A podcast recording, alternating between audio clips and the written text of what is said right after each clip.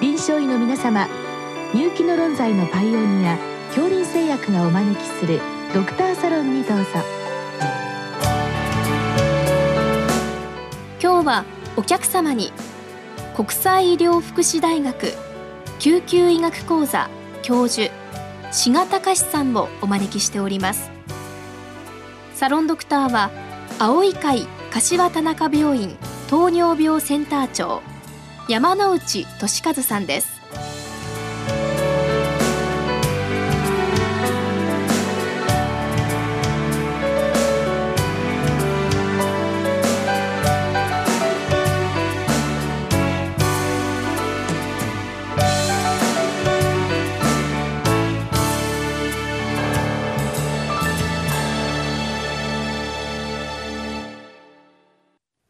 志賀先生よろしくお願いいたします。よろしくお願いいたします。え今日はノロロタウイルス感染症の治療と予防についてご教示くださいということです。これは時期的には非常によく見られるウイルス疾患なんですが、まあ、私どもあの成人しか見ていないと、まあ、このノロウイルスが圧倒的に多い感じいたしますけれどもこの辺り、はい、あのノロとロタの違いはいかがなんでしょうか？やはりノロウイルスと比べると、ロタウイルスの方が免疫の獲得されやすさというのがあるかと思いますね。ノロの方にはワクチンはございませんけれども、ロタでは10月から導入というところもあることから分かりますように、免疫獲得があるというところが違いではないでしょうか。まあ、従って成人ではロタは比較的少ないと。そう考えそうなりますね。はい。まあ、それはなかなか分かりやすいですね。逆に言いますとノロというのはなかなか免疫がつきにくいわけですね。そうですね、まあ、あともう一つはこれ冬場に多い印象がありますけれどはい。これはあの通年性ということはあまりないウイルスなんでしょうか？あの夏場でもですね起きるときは起きますけれども頻度としては冬場の方が多いですよね。うんやはりご覧になっていて、まあ、やはり冬の病気かなという印象はございますか？そうですね。印象としてはそうなりますね。これまあまあある意味あの食中毒的な感じの捉え方もできるかなと思っているんですが、まあ、実際あのノロはですね、二枚貝が有名です。これは、はい、まあ、やはり二枚貝を介することは多いと見てよろしいのでしょうか？そうですね。あの、二枚貝の接種から始まること、あとは二枚貝を取って感染してしまった人と人との間の感染、これがやはりメインになってくるものかと考えております。二枚貝日本ですとやはり柿。そうですね。柿。はやはり生柿は美味しいかもしれませんが 加熱した方がいいですね。加熱ですね。これあの貝の中でウイルス増殖してしまうものなんでしょうか？貝の中自体では増殖はあんまり起きないもので、うん、保持しているという形で、人の中に入りますと、うん、かなり増えるという考えでよろしいかと存じます。貝はこれはどうしてこのウイルスに感染すると考えられていますか？そうですね。あの、可能性としてはやはり人の糞便が下水に出てっていう可能性もありますし、うん、それ以外にもちょっと詳細はあ私もまだ理解してないんですけど、地域によって、やはりノロが多い地域の海っていうのもありますので。はははまあ、海の汚染ですね、ある意味。そうですね、海の汚染ですよね。なるほどね。さて先生、これ症状になりますが、はい、まあ、私どもあのノロウイルスに関してはですね、これ嘔吐、下痢、発熱、まあ3つ揃ったらまあ疑いましょうという感じですが、はい、これはこれでよろしいのでしょうか？はい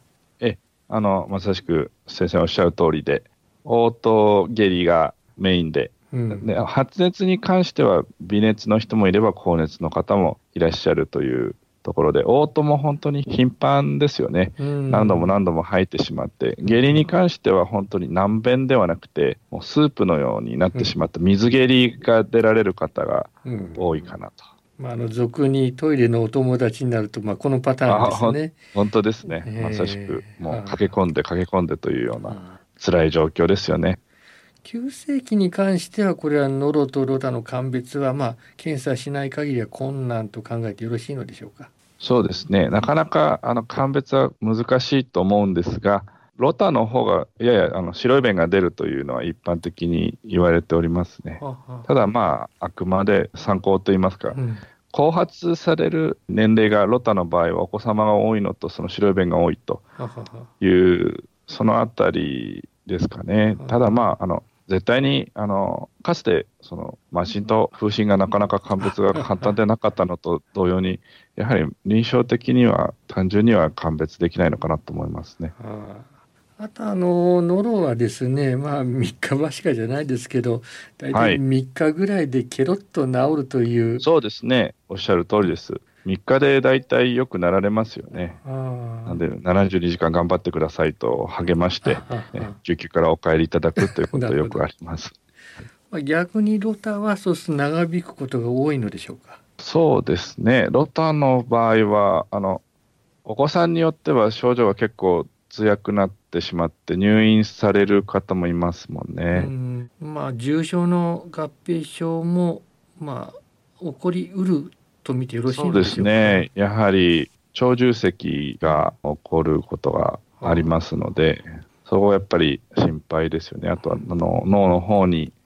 感染が広がってしまうなどもありますので、うん、それらはロタの方がはるかに危ないものであり、ノロではほとんどないですからね、うん、ですからやっぱりロタの方が少し長引くというふうに、なるほど。そういう場合があるということで考えております。少しおっかないわけですね。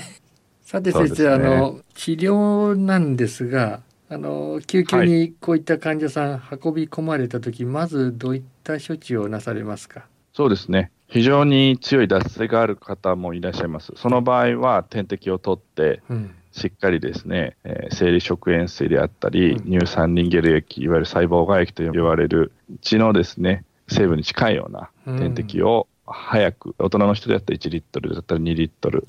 お子様であったら20ミリリットルパーキログラムを何度かというふうな形で、はい、治療していきます。プラス、生徒剤ですよね。生徒剤を口からやお尻から投与しても取れない場合がありますので、はい、軽静脈的に点滴から投与することによって、えー、しっかりと効く状態に持っていけるのかなと。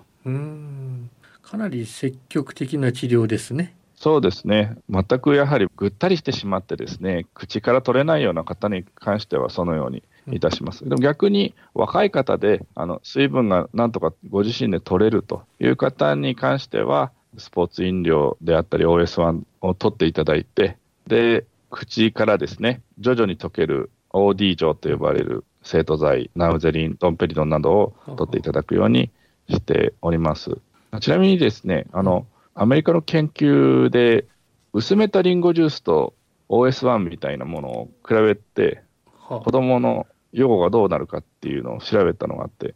意外と薄めたリンゴジュースでもいいっていう非劣性試験だったと思いますが、OS1 とかスポーツドリンク子供嫌いなんですよね。なるほどですね。あと先生あの今 OD 錠という話出ましたけど、はい、この生徒剤、あの口からでもお尻の座薬の方でも、はい、まあ、結局あの吐いたり下痢しちゃうということがあって出ちゃう感じがいたしますけど、そうなんですよね。はい。特に座薬の方はやはり出てしまうのかなと思われるんですが、OD 錠の方はゆっくりあの溶けてですね、うん、で胃の方に入っていくので少量の液体が入ることによってすぐ嘔吐する可能性っていうのは、もう100ミリリットルであったり200ミリリットルなどの大きな容量に比べると少ないので、比較的耐えられるというふうに考えられますね。あまあ、一つのコツなわけですね。そうですね。うん、はい。あのお伝えするときに、はい、あのお子様の場合はもう注射ですね、そのシリンジからちょっと数ミリリットルずつ粘膜にこう入れるような形であったりとか、あと大人の方においては、ペットボトルの蓋ぐらいの量を何度も何度も何度も飲んでくださいというふうにお伝えしております。はい。まあ、これ予防に移りますが、まあ、これは一つはもう加熱に尽きるわけですね、ね。本当ですね、先生のおっしゃる通りで、加熱をしっかりしないといけないので、生牡蠣はちょっと食べにくいですよね。ねでまあ、殺菌の方に移りますが、どういったものが進められるわけでしょうか？はい、基本的には塩素系漂白剤 5ml プラス水 500ml で、うん、え0.05%にした希釈液がおすすめで、これ、あの目黒区などですね、うん、次亜塩素酸で消毒などのキーワードで目黒区と入れていただけると素晴らしいウェブサイトがありますので、えー、ハイターとかですね、そういうものを 5ml と水 500ml で作っていただいて、うん、手洗い等には使えないんですが、うん、何かキッチンペーパーなどにこう染み込ませて、うん、えー、共用部分ですね。リモコンであったりテーブルであったりドアノブトイレなどの消毒に使っていただくのがいいかなと思います。はい、まああのもう10月からですが、まあ、今月から、ね、あのワクチンが入ってまいりますので、はい、まあ、この辺りもまた今後、はい、あの期待したいと思います。そうですね、本当に。先生、今日どうもありがとうございました。あどうもありがとうございました。